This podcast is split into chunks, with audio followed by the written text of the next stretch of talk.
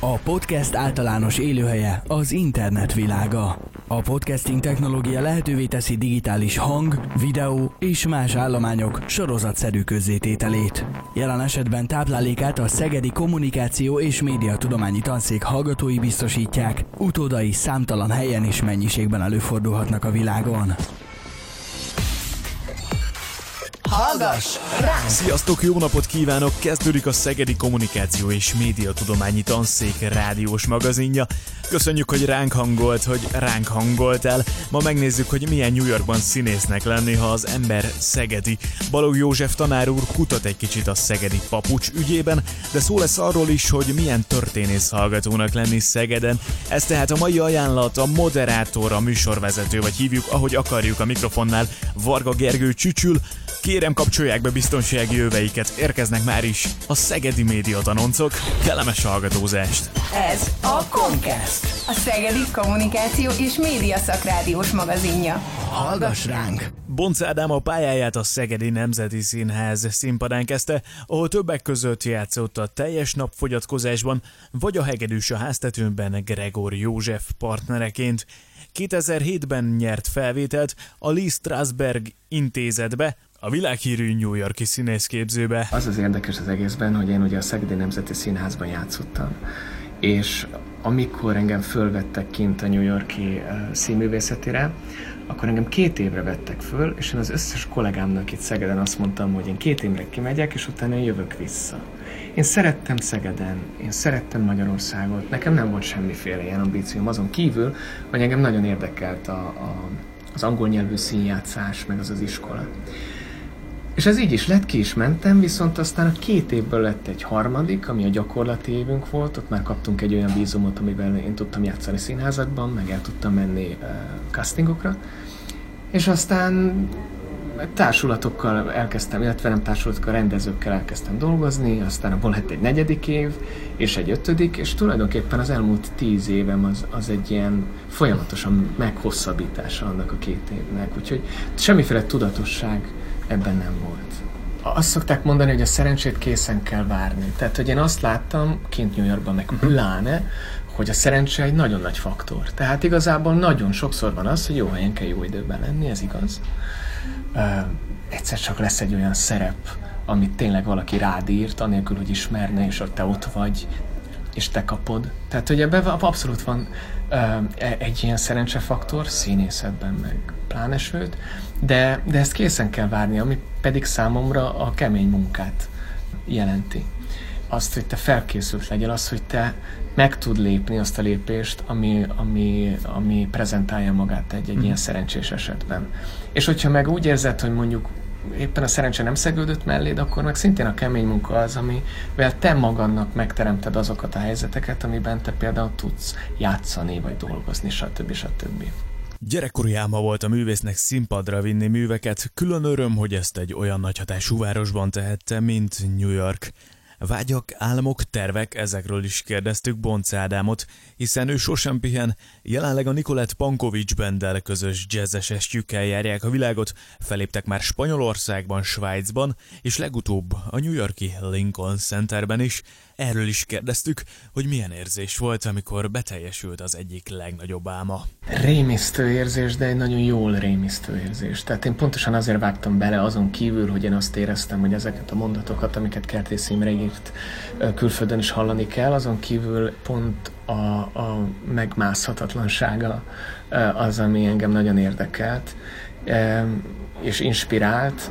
Amikor már oda jutottunk, hogy közönség elé kellett állnom, akkor már én azt gondolom, hogy túl voltam a holdponton, köszönhetően mindenkinek, aki, aki engem segített, a rendező, Gia Forakis, meg Viski András, aki írta, stb. stb. De volt egy olyan pont a próba folyamatban, talán egy héttel a bemutató előtt, amikor én fölhívtam a rendezőt, hogy nincs az az Isten, hogy én a színpadra álljak emberek elé. Ezt nem tudom megtanulni, nem tudom megcsinálni, nem tudom. És ő erre azt mondta, hogy tudod, az ember az sokkal többre képes, mint amit gondol magáról. És akkor azt mondtam, hogy ja, persze, de, de. Úgyhogy aztán végül is, amikor már játszottam, akkor egy nagyon jó érzés volt. Régen az ember tényleg arról álmodott, hogy mit tudom én, Lincoln Center, vagy Broadway, vagy stb. Most meg én arról álmodok, hogy, hogy jó emberekkel jó produkciókat. Olyanokat, amiket én élvezek, és azt gondolom, hogy értékesek, és olyan dolgokról szólnak, amik fontosak. Talán azért, mert, mert azért hál' Istennek én voltam annyira szerencsés, hogy kipipálhattam egy-két olyan dolgot, ami már, tehát hogy ezen a listán volt, amik az én álmaim, hogy, hogy már lássam azt, hogy, hogy igazából tényleg az a fontos, hogy mit csinálsz, és hol és kikkel, és abban jól érezd magad, és, és, és tényleg mögé tudj állni. Úgyhogy most már nekem csak ilyen hétköznapi álmaim vannak. Jól tudjuk, generációkat átugorva is örökölhet tehetséget az ember, de ahogyan Ádám is mondta, mindenért meg kell küzdeni az életben. Édesapja kiváló pszichiáterként, édesanyja kiváló újságíróként tevékenykedett. A családjában azonban fellelhetünk egy talán általunk is jól ismert személyiséget, Bonc Gézát. Én a Gézától annyi mindent kaptam, tehát tényleg a világlátásomat a szüleimen kívül tőle kaptam, meg a, meg a, meg a humort az életembe, az, hogy hogyan lehet ilyen görbetükörrel látni a, a, a világot, hogy az, az nekem egy óriási adomány. És egyébként az a, a szerepeimbe is visszaköszön. Olyan szinten, hogy már egyre többet adnak nekem vigyátéki szerepeket, és én egyre imá, jobban imádom azokat. Tíz éve költözött ki Ádám Amerikába, mint már tudjuk, ez is csak egy két éves képzésnek indult. Természetesen mindannyiunkat foglalkoztat, hogy egy ilyen tehetséges magyar színészt miért nem láthatunk, akár a Szegedi Nemzeti Színházban, de legalábbis sűrűbben hazánkban. Arra tippeltünk volna, hogy Ádám jól érzi magát ott, ahol van, de mint ahogyan azt az előadásán is elmondta, teljesen más már a ritmusa, mint tíz évvel ezelőtt. New York azonban nem lassult. Hol lehet majd vele találkozni a jövőben? Erről is mondott néhány szót. Eddig Amerika volt és New York volt a bázis, és onnan jöttem haza néha, és most úgy azt próbálom meg, aztán meglátjuk, hogy ez hogy sikerül, hogy Magyarország a bázis. És akkor innen megyek ide-oda, akár Európában, akár vissza New Yorkba játszani. Nem csak színészként, de producerként is tevékenykedik Ádám, ezért nem tudtam megállni, hogy ne kérdezzem meg tőle. El tudja képzelni azt, hogy csak színházmenedzsmenttel foglalkozzon, és a múzsáját a színjátszást örökre elhagyja. Én nagyon nehezen tudnám azt elképzelni, hogy én soha többet ne álljak színpadra. Ez egy boldogsághormon, meg, meg az, az fontos. De közben meg nem zárom ki, mert én most már csak olyat szeretnék, dolgoz, olyat szeretnék csinálni az életemben, ami engem boldoggá tesz. Tehát kényszerből megcsinálni bármit, az, az, meg, az meg egész fölösleges. Ez a Comcast, a Szegedi Kommunikáció és Média Szakrádiós magazinja. Hallgass ránk! Rudis Ferenc riporter kollégánk már tudja, a történelem kifürkészhetetlen, de nem egy leendő történész számára, aki a TDK, azaz a több mint 50 éves hagyományjal rendelkező tudományos diákköri konferencia munkájában is részt vett.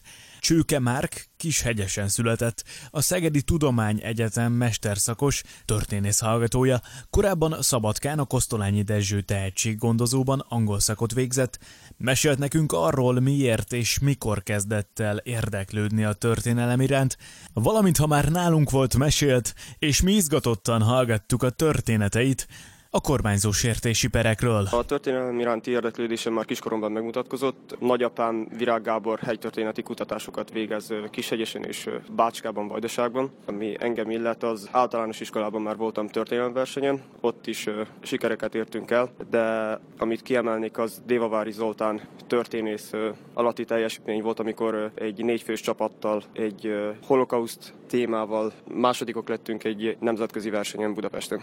És a gimnázium után egyértelmű volt, hogy Szegedre a történelem szakra fogsz jelentkezni? Egyértelmű volt, hogy történelemre, de nem tudtam pontosan, hogy az Újvidéki Egyetemet, vagy Szegedet, vagy esetleg Pestet válasszam, de végül Szeged mellett döntöttem, és úgy érzem, hogy nem bántam meg. Milyen kapcsolatot ápolsz azzal a közösséggel, honnan származol, a kishegyesi helyi közösséggel?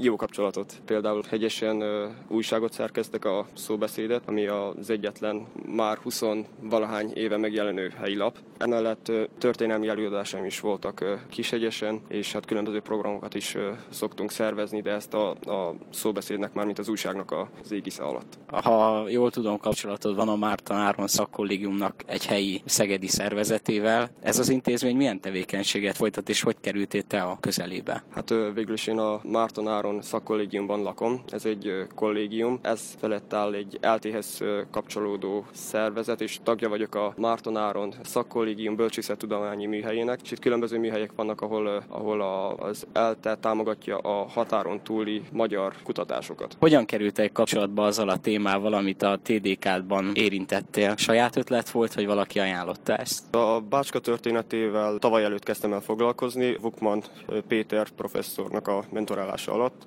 A szakdolgozatomat már így a, a bácskai lakosság és az anyaországi magyarság közötti viszonyrendszerről írtam a második világháború során, és ebből kanyarodtam a kormányzós értési perek felé. Tehát már a szakdolgozatodban is érintetted a kormányzós értési pereknek a témáját, és úgy gondoltad, hogy ezt érdemes továbbvinni egy TDK dolgozat formájában.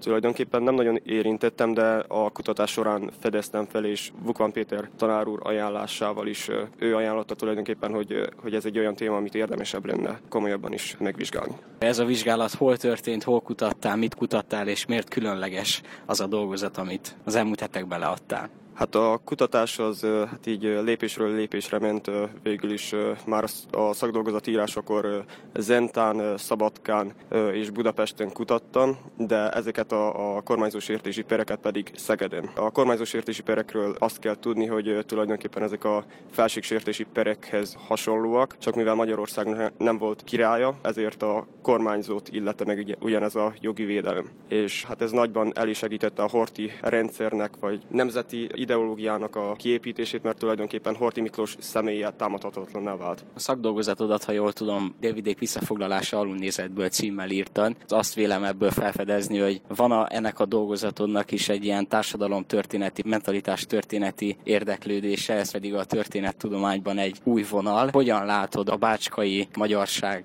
szerbek, németek, hogyan fogadták a magyaroknak a visszaérkezését? Igen, ez egy új vonal a történettudományban, és valamilyen szempontból én szimpatizálok ezzel a vonallal, mert végül is vannak a felszíni események, amik politika történet, de az egészen más, hogy, hogy ez a, az egyszerű emberben hogyan csapódik le. Nem nagyon lehet általánosítani, ilyen, hogyha a nemzetiségekre nézzük, mert Bácskának igen heterogén volt a lakossága, másképp viszonyultak a bunyeváncok, másképpen a szerbek, másképpen a németek, és természetesen másképpen is a magyarok. A TDK dolgozatodban jobban tipizálod azt, hogy milyen kormányzó sértési perek voltak, milyen motivációkat, milyen csoportokat különítettél el, és ezeket, ha jól tudom, összefüggésbe hoztad a nemzetiségi problémával is. Igen, hát a kormányzós értési pereket elemezve arra lettem figyelmes, hogy tulajdonképpen megkülönböztethető három motiváció, hogy miért követték el ezeket a kormányzós értési pereket, és itt megkülönböztettem a, a véletlenségből elkövetett kormányzós értési pereket. Ilyenek voltak a kocsmai beszélgetések során elhangzott negatív kijelentések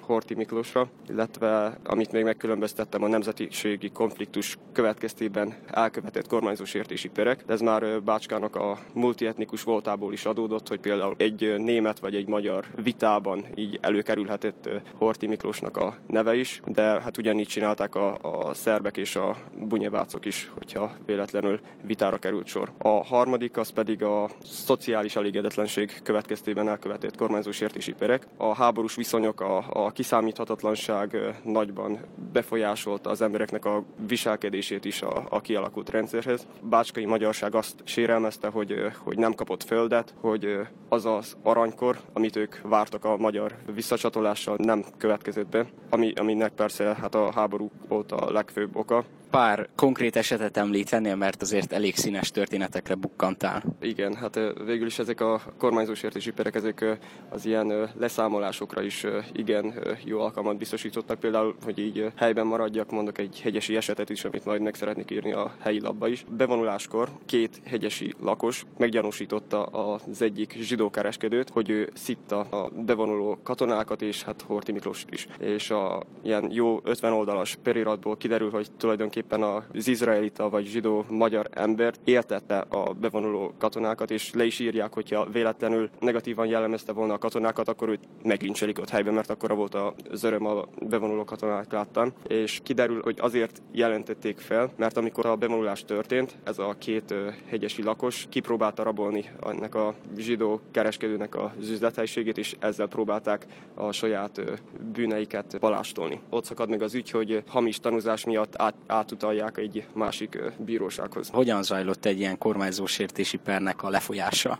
Tulajdonképpen, hogyha hivatalos személy jelen volt a kormányzósértésnél, akkor hivatalból köteles volt eljárni, de ami a társadalomnak a zaklatottságát mutatja, az az, hogy a szomszédok jelentették fel egymást, a munka közben a cselét feljelentette a munkáltatóját, de olyan példát is lehet találni, ahol a vérasztás közben egy félmondat miatt került valaki a, a vádlottak padjára.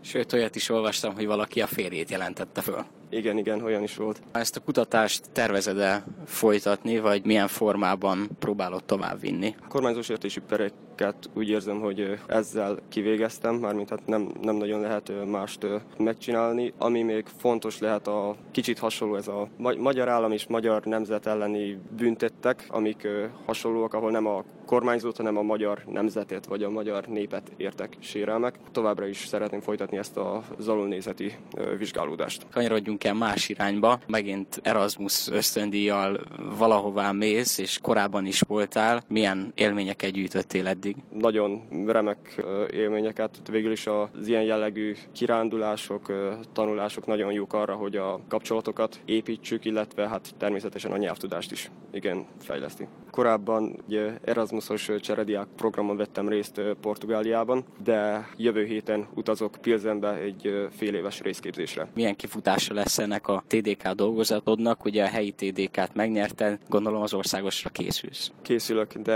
hát ez még áprilisban lesz, úgyhogy majd kiderül, majd igyekezni fogok. A Szegedi Kommunikáció és Média Szakrádiós magazinja. Ez a Comcast. Hallgass ránk! Féltávjánál jár a műsor, ez még mindig a Kommunikáció és Média Tudományi Szakrádiós magazinja. A Comcast köszönjük, hogy velünk van, hogy velünk vagy.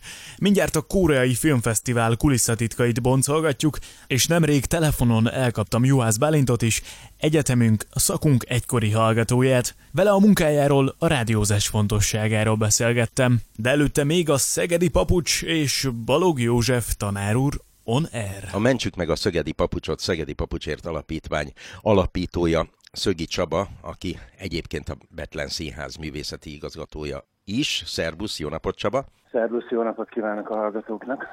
Természetesen most az alapítványról szeretnék beszélni veled, de nem aktualitásokról, hanem inkább a történetnek egy nagyon speciális részéről. Azért a alapítás körülményeiről és a személyes érintettségedről néhány mondatot mégis osszál meg a hallgatóinkkal.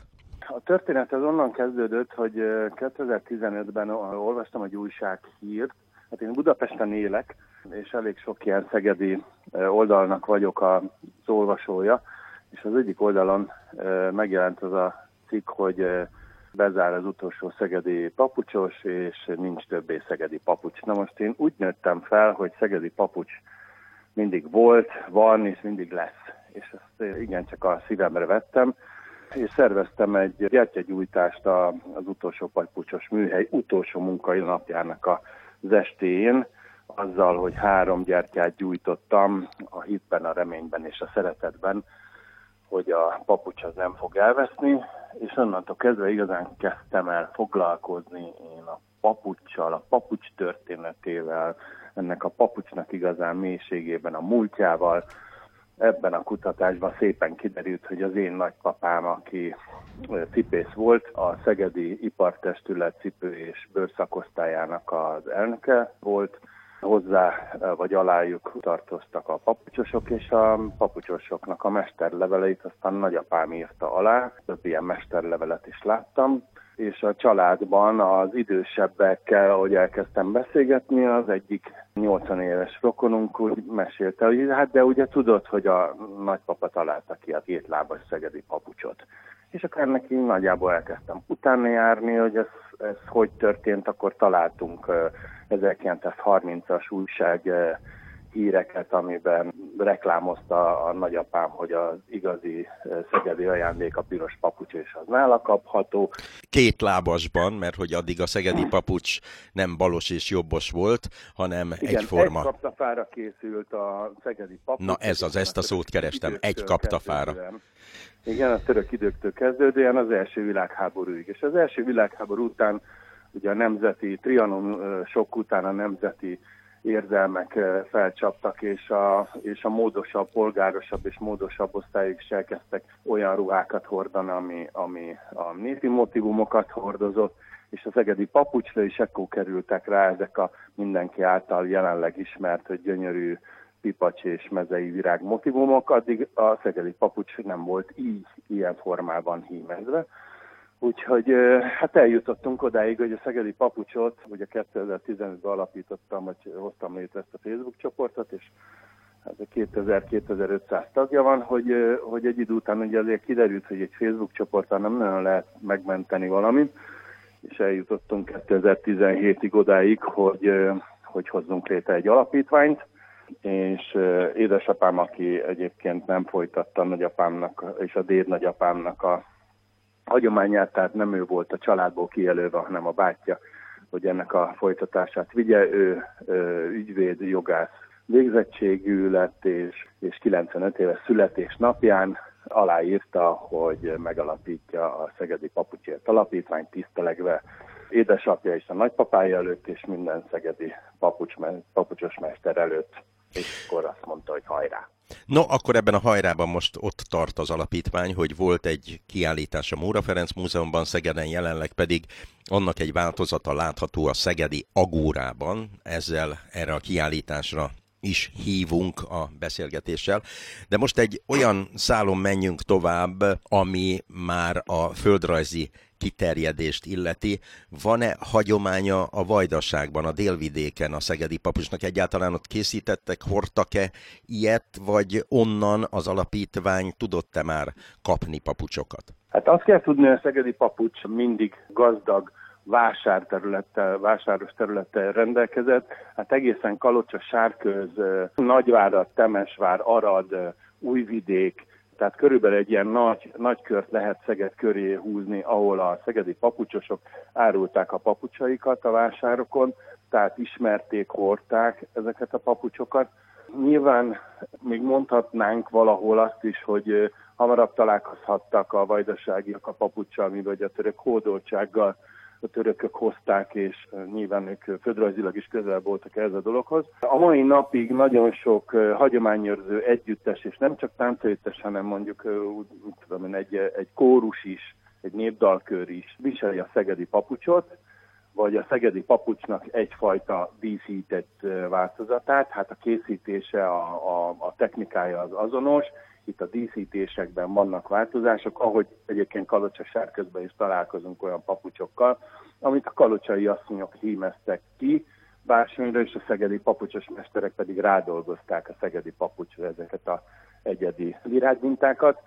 Így a vajdaságban is főleg a kalászos minta terjedt el, és természetesen az ember elmegy mondjuk az Entai Múzeumban, akkor ott talál egy gyönyörű vajdasági papucsot, és a kutatásaink során találkoztunk egy vajdasági papucsos mesterrel, aki elmesélte, hogy Péter révén papucsos mestertől tanulta, egy idős bácsitól tanulta a papucs készítést, és most Adán él, és elég komolyan foglalkozik a papucs készítése, annyira, hogy ő járja már a múzeumokat, kutat, és szeret minél jobban megismerni a minél régebbi papucskészítés technikákat.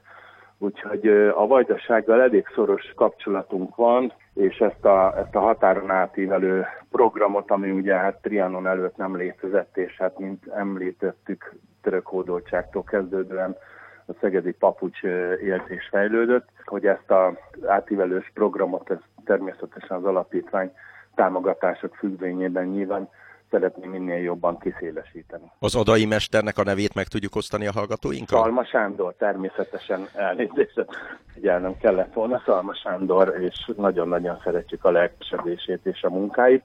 Egyébként az Entai Táncház találkozó és kirakodó vásáron találkoztam vele, ahol egy gyönyörű nagy asztal tele volt a különböző saját hímzés mintával tervezett papucsaival. De évtizedeken keresztül táncoltál, Csaba, amikor még nem tudtad, hogy meg szeretnéd menteni a szögedi papucsot, akkor emlékszel, hogy a partnereid lábán volt-e valaha szegedi papucs, vagy volt egyáltalán olyan táncjátékotok, fellépésed, ahol ez központi szerepet kapott, vagy csak egyszerűen előfordult? Hát az, hogy központi szerepet kapott, arra így nem emlékszem, de arra igen emlékszem, hogy ugye Szegeden kezdtem a néptánccal ismerkedni, és természetesen átéljakkal mi elég szoros kapcsolatban voltunk, hát tanultunk tőlük, Ugye ott még a hagyomány elég eh, erőteljesen élt a 70-es években a tápai hagyományőrző együttes eh, által, és hát ők mindig papucsba táncoltak, és nekem mindig egy nagy élmény volt hallgatni, tehát egyszerűen az, a, tehát nem is a látvány, hogy, hogy táncolnak, és nem esik le a lábukról, és milyen, milyen érdekes ez az egész, hanem, hanem egyszerűen a kapucs, papucsnak ez a hihetetlen hangja, ez a kopogás, ez, és ennek a zenéje, ez van meg bennem gyerekkoromtól kezdve, és aztán nyilván, amikor én a 80-as, 79-ben felkerültem Budapestre, itt az a Bihari János táncértes Novák Ferenc vezette Bihari János táncértesbe táncoltam, és Novák Ferencnek lettem az asszisztens, és amikor a 1980-as jubileumhoz elérkezett a Bihari János táncértes, akkor engem kértek meg, hogy menjek le Szegedre, Ráckai Sándorhoz, és rendeljek 20 pár papucsot, amit meg is tettem, le is mentem. Sanyi bácsi elmondta, hogy ismertem nagyapámat, és nagyon tisztelte, de akkor én ezt úgy, hát még akkor nem foglalt, tehát hogy ne, nem ült annyira ez az információ, hogy én ezzel bármit is kellene, hogy kezdjek akkor. Majd a 80-as évek közepén Dunajvárosi Vasas Táncegyüttest vezettem, és természetesen Rátkei Sándortól oda is rendeltem, vagy rendeltettem 20 pár szegedi papucsot, tehát a Sanyi bácsitól 40 páros kollekció rendelésen keresztül is volt kapcsolatom, és nyilván találkoztam bele a kirakodó vásárok alkalmával is. Nekem mindig ott volt az életemben valahol a papus, tehát el, elég szoros, tehát egy együttes vezetőként rendelek 20 pár papucsot, akkor elég szoros kapcsolata van az embernek ezzel a, ezzel a mm, lábbelivel vagy ezzel a művészeti tárgyal, hogy nekem ezzel majd dolgom lesz ezen túl, azt nem gondoltam, és amikor én mondjuk valamit meg szerettem volna menteni, és alapítványba gondolkodtam, akkor én akkor én Magyar Ede Alapítványt szerettem volna létrehozni, mert egyszerűen végtelen szomorúnak tartom, hogy a gyönyörű épületei közül csak néhány látszik, hogy milyen gyönyörű, a többi meg le van rondítva. Hát ez egy következő fejezet lehetne, hogyha csak a hajdani vasútállomásra gondolok ott Horgos mellett, ahol és ahová elkezdtek a szegediek kiáradni a század előn létrehozni nyaraló helyet, az is egy magyar ede épület, és az is rom. Szögi Csaba volt a műsorunk vendége, a Mentsük meg a Szögedi Papucsot, Szegedi Papucsért Alapítvány vezetője és a Betlentéri Színház művészeti igazgatója. Hát akkor további mentőötleteket. Köszönjük szépen. Viszont hallásra. Ez a Comcast, a Szegedi Kommunikáció és Média Szakrádiós magazinja. Hallgass ránk! A Szegedi Koreai Kulturális Közösség alapvetően egy információs Facebook oldal kívánt lenni, tehát semmi többet nem tűzött ki céljául, mint hogy a dél-alföldi Koreával kapcsolatos kulturális vagy sporteseményekről tájékoztassa azokat, akiket ez érdekel. Ez egy kicsit kinőtte magát, azt lehet mondani. 2015-ben összeült egy kis csapat, akkor mi meghatároztunk egyéb célokat is. Ezek nem voltak nagyra törő célok, lehet ezt mondani. Alapvetően próbáltunk olyan eseményeket is szervezni, amelyekre úgy gondoltuk, hogy igény lehet Szegeden, és ezek egyrészt igazából a Koreai Filmfesztiválból nőtt ki, tehát a Koreai Filmfesztiválon tapasztaltuk, az első ilyen Szegedi Koreai Filmfesztiválon, hogy erre igenis van érdeklődés, és hogy erre lehet építeni. Így aztán 2016-ban valósítottuk meg a Szeged első koreai filmklubját, amire elég sokan eljöttek, illetve folyamatosan együttműködésben dolgozunk a Koreai Kulturális Központtal, a Koreai Filmfesztiválokon. Alapvetően ezen kívül igyekszünk az azóta már Szegeden is egyéb preferenciák mentén kialakult közösségek munkáját is segíteni azzal, hogy erről folyamatosan informáljuk az érdeklődőket, tehát akik a K-popot szeretik, vagy a sorozatokat, vagy esetleg egyéb jellegű klub tevékenységben szeretnének részt venni, akkor ezekről is igyekszünk tájékoztatást nyújtani folyamatosan. Említetted a koreai filmklubokat, ugye a idei koreai filmfesztivál előtt is volt kettő alkalom, ez mennyiben függött esetleg más szervezetektől, mint például ugye a Koreai Kulturális Központ, és hogy lettek kiválasztva az idei filmek? A koreai filmklubok filmjeit alapvetően mi nem nagyon tudjuk befolyásolni. A koreai kulturális központnak van egy bizonyos kínálat, amiből választhatunk, és azt mondhatom, hogy idén ebben talán több beleszólásunk volt, mint például 2016-ban, amikor szintén csináltunk egy ilyen filmklubot. Úgyhogy idén igyekeztünk két olyan filmet beszerezni, amik úgy gondoltuk, hogy sok embert vonzanak be. Ez ugye a Farkas fiú volt, amiben Song Joong volt a főszereplő, akiért azt hiszem nagyon sokan bejöttek, olyanok is, akik már látták ezt a filmet, illetve a másik film a Szám kivetett a Holdon volt, ami szintén lehet ezt mondani, hogy ez egy kultfilm tulajdonképpen Koreába, és azért erre is szép számmal jöttek. Hát ez kicsit így megalapozta a Koreai Filmfesztivál, tehát tudtuk promótálni, bemutatni előre, hogy milyen filmek lesznek a filmfesztiválon. De alapvetően abban, hogy pontosan mit mutatunk be, abban csak részben van beleszólásunk, talán így fogalmaznék. Idén négy városban lett megszervezve a 11. Koreai Filmfesztivál, közöttük ugye itt Szegeden is. Mennyire volt nehéz esetleg a helyszínt kiválasztani hozzá, vagy hogy mennyi beleszólásotok volt ebbe, hogy hol legyen, meg szintén, hogy melyik filmeket hozhatjátok le?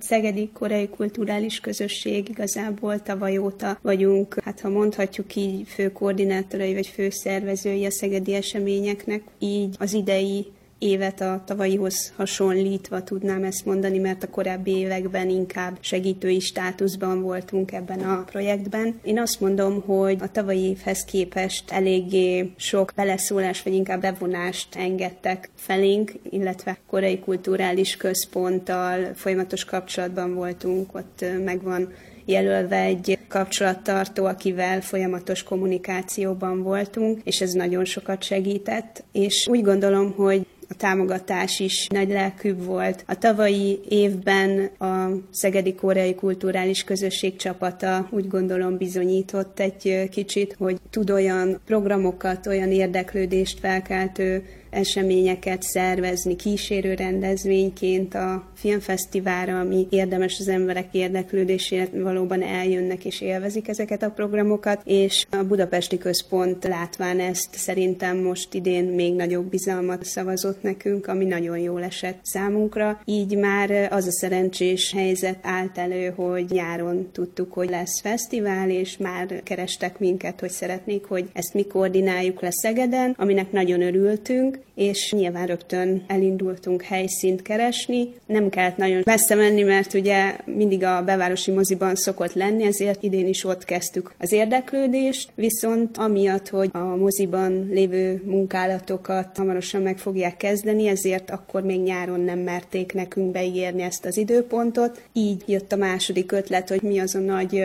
térés technikailag is megfelelő helyszín, amire be tudunk vinni ennyi embert. Hát nyilvánvalóan Szegeden az Agóra erre az egyik legoptimálisabb helyszín, és így megkerestük Orbán Hédit, aki nagyon kedvesen azt mondta, hogy természetesen áll rendelkezésre, innentől már csak az időpontot kellett egyeztetni, ugye az is adott volt, hogy melyik héten lesz a Koreai Filmfesztivál, és így mondhatni hagyományosan ugye a vidéki városokban a hétvégenként kerül megrendezésre ez a két-két nap, és így kerültünk végül is idén az Agórába. Említetted a kísérő rendezvényeket, ugye idén egy zenei előadás volt, és egy kulturális, ugye a korai hiedelmekkel kapcsolatban. Hogy esett választás ezekre? Tavaly is már kisebb, rövidebb előadásokat tartottunk kísérő rendezvényként, és a fölmérésünk szerint, a visszajelzés szerint erre nagy igény van, nagyon érdekli az embereket, de egy kicsit professzionálisabb, szakmailag magasabb színvonalú előadásra vágynak, úgy gondoljuk, és ezért nem mi magunk tartottunk, hanem egy szakmailag kompetensebb embert, a koreai tanszék egyik oktatóját hívtuk le, Kovács Ramóna személyében, aki a koreai hiedelmek filmekről tartott egy hihetetlenül tartalmas, professzionális előadást, ami fölkeltette az érdeklődést. Nagyon sokakban is olyanok is bejöttek, akik esetleg nem is ismerik az egész koreai világot, vagy nem is föltétlenül a filmek iránt érdeklődtek, de az előadásra beültek, és utána ott maradtak a filmekre is. Tehát mi nagyon örültünk, hogy Kovács Ramona elfogadta ezt a fölkérést, és eljött, megtartotta ezt az előadást. A Mukunko együttessel már dolgoztunk együtt, tehát tavaly is volt egy táncos produkció, amire eljöttek, jó kapcsolatot ápolunk velük. Ők egy szintén nagyon színvonalas, hagyományos koreai táncokat művelik, Koreában is több helyen fölléptek, és kifejezetten egy olyan műsort kértünk most tőlük, ami kicsit interaktívabb, workshop jellegű, a dobos táncok bemutatását, amiket szintén nagyon színvonalosan prezentáltak, és bevonva a közönséget ki lehetett próbálni ezeket a dobokat. Tulajdonképpen ez a két szempont volt, hogy professzionális legyen, és egy kicsit interaktívabb, megmozgassa az embereket,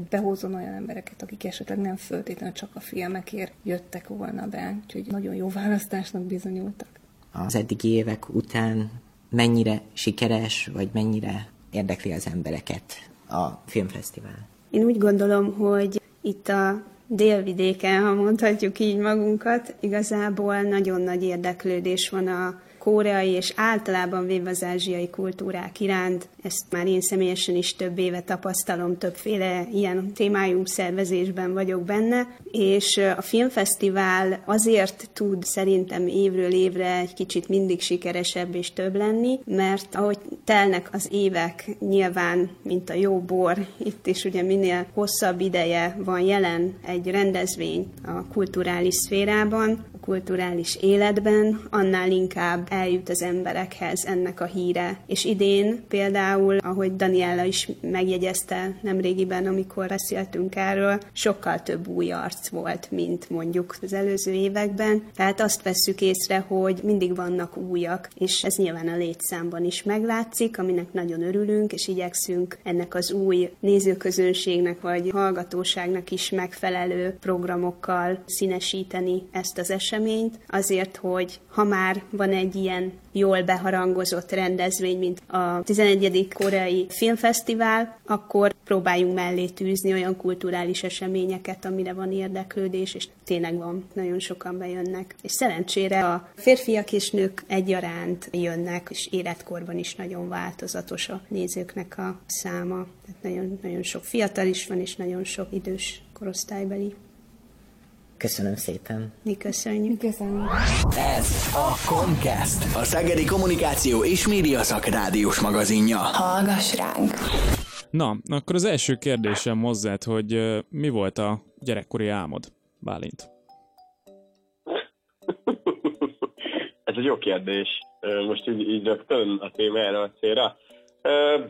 Álmom sok minden volt, de legelsőként buszsofőr akartam lenni. Lövésem sincs, hogy miért. Aztán, hogyha már a rádiózásra gondolunk, akkor, akkor így különösebben semmi extra. Gondolom, végtelen pénz, végtelen élet, boldogság, ezek voltak így, amik kavarogtak a szemem előtt, csak hát nem tudtam még ezeket szavakba önteni. De a busz, a busz menni az nagyon sokáig velem volt, úgyhogy buszsofőrség és hogy legyen egy buszon, ez volt az álmom. És hódolsz még ennek a, hogy mondjam, hát ilyen live goalnak igazából a rádiózás mellett? Hát nézd, nem annyira mehet, még mind a mai napig tudom, hogy melyik gyártónak, melyik buszon, melyik típussal, milyen motorral szerelték fel, milyen váltó van benne, Magyarországon milyen járműtípusok szerepelnek, vagy éppenséggel melyek azok, amik inkább szervizigényesek. Ilyen szempontból abszolút megvan még a rajongás, meg hogyha látok egy szép buszt, akkor az uh, újjal hatással van rám, mint hogyha valaki más látni egy nagyon szép Audit, vagy BMW-t, vagy Volkswagen-t, vagy bármit, de azóta mondjuk megjött mellé a kocsi, tehát most már a szép autók is érdekelnek, de első körben a buszok voltak a toppok, de ha esetleg nyernék a lotton, akkor biztos, hogy vennék buszokat, és csinálnék valami buszos céget. Uh-huh, Oké. Okay. És ö, a rádiózás mellett mikor döntöttél? Van egy ilyen pillanat az életedben, amire visszaemlékszel, hogy na, akkor mostantól rádiós leszek? Pont a buszozással párhuzamban jött a rádió az életemben, mert nekünk volt egy hatalmas családi házunk, és ennek az emeletén volt két szoba, az egyikben én egy vonatot, a másikban pedig egy buszt rendeztem be. Ezt úgy kellett elképzelni, hogy a család elhozta a különböző butorokat, székeket, kanapékat, stb. stb. és akkor értelemszerűen ebből egy ilyen buszt a busz volt a jelentősebb alakítottam, aztán később buszsofőr ismerősök, családbarátok adtak igazi karuszulést, ikarusz műszerfalat, kormány, mindenem volt tényleg, és konkrétan egy féli karusz ott volt az emeleti szobában, és közben folyamatosan rádiót hallgattam, tehát nekem akkor nem volt tesóm, és egymagamra voltam utalva, el voltam a saját kis képzeletembe, egy órákat tudtam römögni ott fenn, úgyhogy így jött be igazából maga az, hogy rádiót hallgattam, és ennyire figyeltem a rádiózásra. Aztán elkezdtem üldözni a rokonokat Reporter Magnóval, és igazából a, a legfontosabb momentum, amire mind a mai napig emlékszek, hogy Balatonnál nyaraltunk, ott egy helyi rádiót sikerült befogni, és lényeg, a lényeg nyertem a kívánságműsorban, volt valami nyereményjáték, bementem a stúdióba, kértem, hogy hadd nézem meg azokat az izéket, amik ott előttetek vannak, és amúgy segítik a műsort, és hát akkor a, ott megtanultam érteni, hogy ez a keverőpult, és az akkor élménnyel bírt, hogy mekkora csodálatos világ, meg hol készül az adás, meg hogy ez milyen izgalmas, hogy hazafelé a nyaralásról be is ugrottam az egyik kereskedelmi láncolatba, vettem egy füzetet, leültem ott a kis hintapalintába, és ráírtam az elejére, hogy best rádió, mert hogy akkor én ott kitaláltam, hogy igenis rádiózni akarok. És visszatérve a műsorvezetés részére, bocsi, itt most nem csatolok tovább. Lámpaláz van még? Vagy volt valaha? Megszólalások előtt? Hát egy két hete szerdán, amikor elkezdtem megkatosságát átvenni a 89-et Music fm akkor volt a bocséktól azért eléggé paráztam, mert előző nap belengedték, hogy ők bárki fogja helyettesíteni Mákat, ővel nem lesznek jóba, de, hát, de szerencsére, szerencsére nem, nem, nem mentünk el ebbe az irányba, azóta meg mert tök jó például ma is, meg tegnap is már viszonylag egy uh, 10 másodpercnél többet sikerült velük kommunikálni adásba is. Uh, úgyhogy itt például volt olyan igazi lámpalázam, szerencsére nincs, izgulás van, hogy vajon ma mi fog történni, vajon ma milyen fura éppenséggel vicces emberekkel, jópofa emberekkel fogunk beszélgetni. Ez így most megvan jelen pillanatban. Inkább, hogy valami új műsor, valami új téma, valami olyan dolog történik, ami megismételhetetlen akár szemben, akár hallgató szemben, akkor szoktam egy kicsit jobban megtobogni szívügyileg, ha lehet ezt mondani. Meg hát műsorvezetéssel együtt jár az, hogy néha ki kell elni színpadra, vagy meg kell szólalni pár ember előtt, és az a vicces, hogy ha felmegyek egy színpadra, és ott előttem 2000 ember, akkor nem parázok, mert egy ilyen tízfős kis uh, meetingen, vagy valami meg kell szólalni, ahol számomra ismeretlen emberek vannak, akkor azért néha uh, teljesen, teljesen kiesek a szerepemből. Tehát inkább személyfüggő, mint tömeg, tehát mennyiség. Nem az... Nem tudom, nem, nem, nem. Ez inkább az, hogy kisebb körben, nem, nem tudom, hogy mi az Istenre számítok, de például a múltkor is voltam egy ilyen önfejlesztő tréningen, és, és ilyen fura volt bemutatkozni, mert kicsit olyan néha, néha azért ez visszás, hogy műsorvezető vagyok, és hogy mit keresek ilyen tréningeken, és így benyomom, hogy a hatodik ember utána képen keresi az életét, és én mondom, hogy én meg műsorvezető vagyok itt és itt, és végül is viszonylag tök jó rádióknál dolgozom, sőt nem viszonylag, hanem tény. tök jó rádióknál dolgozom, és akkor így furán néznek rám, és, és még, még se lehet így indítani, és inkább csak azt szoktam mondani, hogy a médiában dolgozom, mert akkor meg lehet, hogy nem egyenrangú egy-egy ilyen meeting vagy megbeszélés, hogyha éppesség egy ilyen önfejlesztésről van szó. Úgyhogy inkább ezért szerintem, ja. Mi jelenti a legnagyobb kihívást a hétköznapi munkáid során? Az, hogy ne fásüljek be, mert bármennyire is azt gondolja az ember, hogy nagyon izgalmas tud lenni a rádiózás, persze az is tud lenni, meg hála Istennek nekem nagy szerencsém van, mert minden nap, amikor felkelek, akkor ilyen új nap virrad, és teljes erőbedobással vetem bele magam, bármiről is legyen szó. Mégis egy idő után nagyon monoton tud lenni, és nagyon sok rádióban korábban, ahol dolgoztam vidéken is, inkább meg más rádiókban, ahol jelen pillanatban is dolgoznak ismerőseim, nagyon monoton tud lenni a munka, és egy kicsit ilyen gépszalaggyártás van, ez nagyon veszélyes tud lenni így a rádiózás szempontjából. Hogy volt az eredeti kérdés? Mert egy kicsit elkanyarodtam. Hogy el. mi jelenti a legnagyobb kihívás, de egyébként yeah, igen. still in line, tehát tökéletesen sikerült válaszolnod. Yeah, yeah. De a másik oldal, amit még szeretnék mondani hozzá, hogy a mi kihívás az az, hogy jó legyen az, amit csinálsz, és ezt nem úgy kell elképzelni, tehát ez, ez sokkal fontolatosabb, és sokkal nagyobb, és jobban átgondolandó dolog, hogy vajon hogy csapódik le bármi, amit mondasz a hallgatónak. És a legfontosabb dolog, amit nagyon sokan elfelejtettek a hazai rádiózásban, hogy nem magunk miatt rádiózunk, nem magunknak csináljuk a műsort, nem mi akarjuk jól érezni magunkat, hanem az az egyetlen egy feladatunk van, hogy az az ember, aki minket bekapcsol, Tiszakécske alsón, vagy az az ember, aki bekapcsol minket a 9. kerületben a munkáin, ugyanúgy jól szórakozol, jól érezem magát, hogy kikapcsolódni akar, és azt, amit hall, az vagy legyen egy olyan információ, ami hasznos az ő számára, vagy tegye jobbá a napját, és az, az egy kicsit ilyen kételkedés, hogy hogyan lehet jobbá tenni más emberek életét, de akár egy jó zenével, egy kikacsintós kis konfal, vagy bármilyen jobbá lehet tenni az emberek életét. Volt már szerintem olyan élményem, hála Istennek napokban is, hogy több hálálkodó SMS, hogy például ezzel a mondattal, ezzel a zenével tényleg kirántod az embert mondjuk a hétköznapjában, és jót teszel. Szerintem ez a legnagyobb kihívás, hogy ez, ez sikerüljön, és én amióta ebben a tudatban, meg ebben a szemléletben rádiózok, én sokkal jobban rádiózok, és sokkal jobban érzem magam az adásaimban. Nehéz amúgy, mert nehéz kitalálni tényleg, hogy mi az, ami, ami jól tud elsülni, és valóban hasznos, mint sem, hogy önképű és öncélú, nagyképű magamutogatás legyen, szerintem az nem rádiózás és szerintem tökéletesen megfogalmaztad ennek a szakmának a lényegét dióhéjban. Egyébként rengeteget lehetne még róla beszélni, viszont legyen ez a végszó, az utolsó kérdéssel nem akarom elrontani, majd mindjárt elmondom, hogy mi volt az. Juhász Bálint műsorvezető és újságíró, köszönöm szépen! Yeah, Gergő, köszi szépen is. Szia. Ez a Comcast, a Szegedi Kommunikáció és Média Szakrádiós magazinja. Hallgass ránk! Ez volt a Comcast, a Kommunikáció és Média Tudományi Tanszék havonta jelentkező rádiós magazinja. Érdemes bennünket keresni a Facebookon is, ahol minden adás visszahallgatható, illetve sok más a podcasttel kapcsolatos információt is megtalálhatnak, ha érdekli önöket. Köszönöm tehát figyelmüket riportereink nevében. Itt volt velünk Rudis Ferenc, Kotogán Sándor és Balog József, valamint a műsor készítésében részt vett még szintén Balog József, Duránszkai Zsolt és Pusztai Bertalan. A mikrofonnál pedig Varga Gergőt hallgathatták. Találkozunk ismét egy hónap múlva. Addig is legyenek jók, vigyázzanak magukra, a viszonthallásra. A Szegedi Kommunikáció és Média Szakrádiós magazinja. Ez a Comcast. Hallgass ránk!